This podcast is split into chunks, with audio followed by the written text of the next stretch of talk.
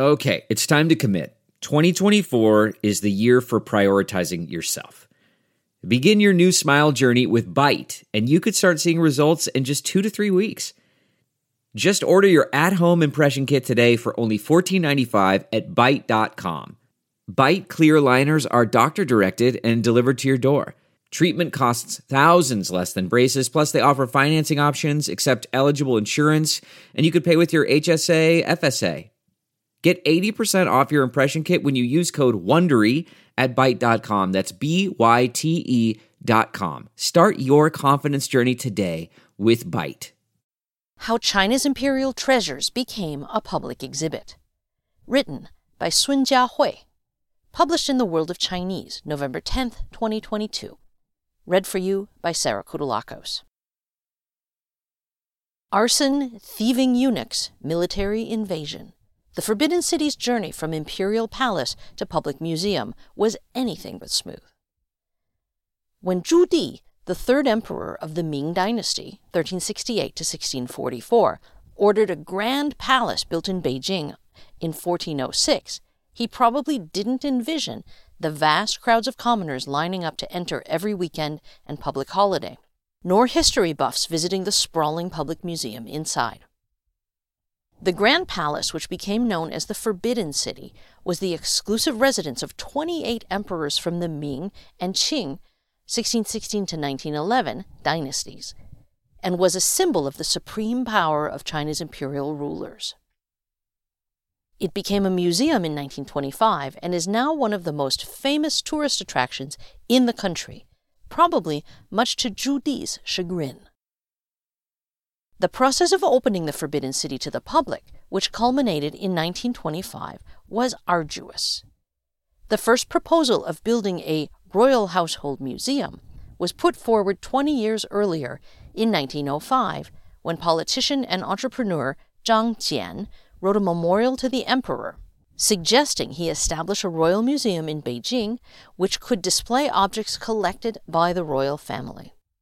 A museum could not only help protect the culture of the nation, but also benefit young students and scholars, he wrote. According to Zhang's blueprint, similar museums should be built in all the provinces so that people all over the country could have access to these great educational resources. However, Zhang's appeal was rejected. Apparently, it was unimaginable for the rulers to allow ordinary people to gaze upon the royal collection. What Zhang couldn't have envisioned, however, was that the next time he proposed to build a national museum, the Qing government would already have become a footnote in history.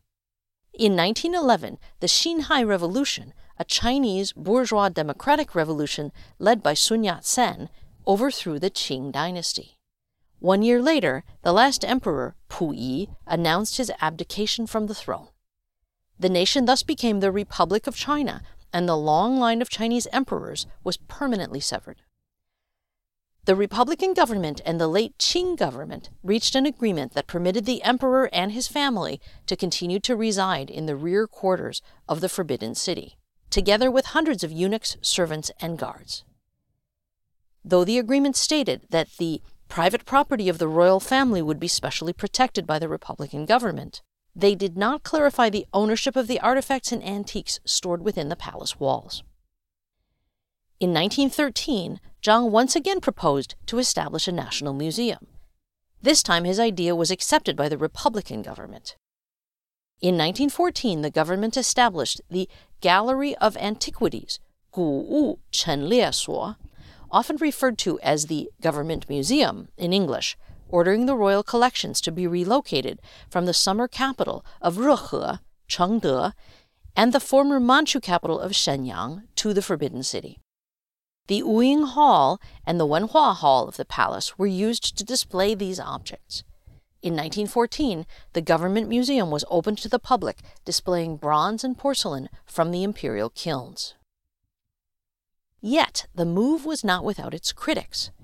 Writer Lu Xun visited the museum on October 24th that year and wrote in his diary that the museum was just like an antique shop. Nevertheless, the government museum was China's first state run museum and is widely recognized as the precursor to the Palace Museum of today. Most relics originally stored in the Forbidden City were still under the custody of the deposed Qing Emperor and his family. Few envisioned the presence of these artifacts would threaten the very survival of the palace. In 1923, Puyi decided to make an inventory of the palace collection. Since many objects couldn't be accounted for, Puyi decided to investigate the matter. Hearing the news, many eunuchs panicked, having long smuggled treasures from the palace and sold them to antique dealers in the city. In order to cover their tracks, they set the palace alight, destroying countless relics in the process. Puyi was apparently aware of what had been happening. He wrote in his autobiography, From Emperor to Citizen, 我的前半生 since I could understand things, I often heard of theft, fire, and murder that happened in the palace. When I got married, theft had become very severe. Just as our wedding finished, the treasures on the Empress's phoenix coronet had already been replaced by a fake. Though Puyi expelled the eunuchs after the big fire, he himself eventually joined the ranks of the smugglers. With the help of his brother, Pu Jie, who lived outside but often came to the palace, Puyi sold thousands of items from the imperial collection. In addition, he also used palace treasures as collateral to borrow money from banks.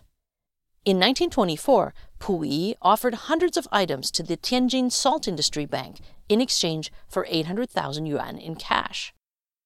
Such mortgages and trades happened several times each year, especially during festivals when I needed to spend money, recalls Puyi in his autobiography. Also in 1923, the Congress of the Republican government planned to build a congressional hall. Some congressmen advised dismantling the Taihe Hall, Zhonghe Hall, and Baohe Hall of the Forbidden City, the three main halls of the palace, so that they could construct a Western style legislative building. In response, Wu Peifu, a powerful warlord at the time, sent a telegram to the president, the premier, the minister of internal affairs, and the minister of finance, opposing the plan to dismantle the palace halls. It's not just a miracle of China, but also a treasure of the whole world, argued Wu. If it is demolished, then China will lose such majestic, ancient architecture and become the laughingstock of all other countries. Even if we don't care about that, how can we have the heart to destroy a palace with a history of hundreds of years just to satisfy the selfish desires of the few? After this telegram was published in a newspaper, people of all walks of life expressed support for Wu, and the palace was saved.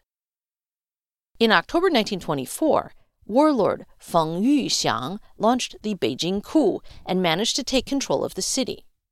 In November that year, Feng expelled Puyi and his family from the palace and modified the government's agreement with them the Qing imperial family was only allowed to take away their personal belongings, with the remaining palace artifacts designated as property of the government.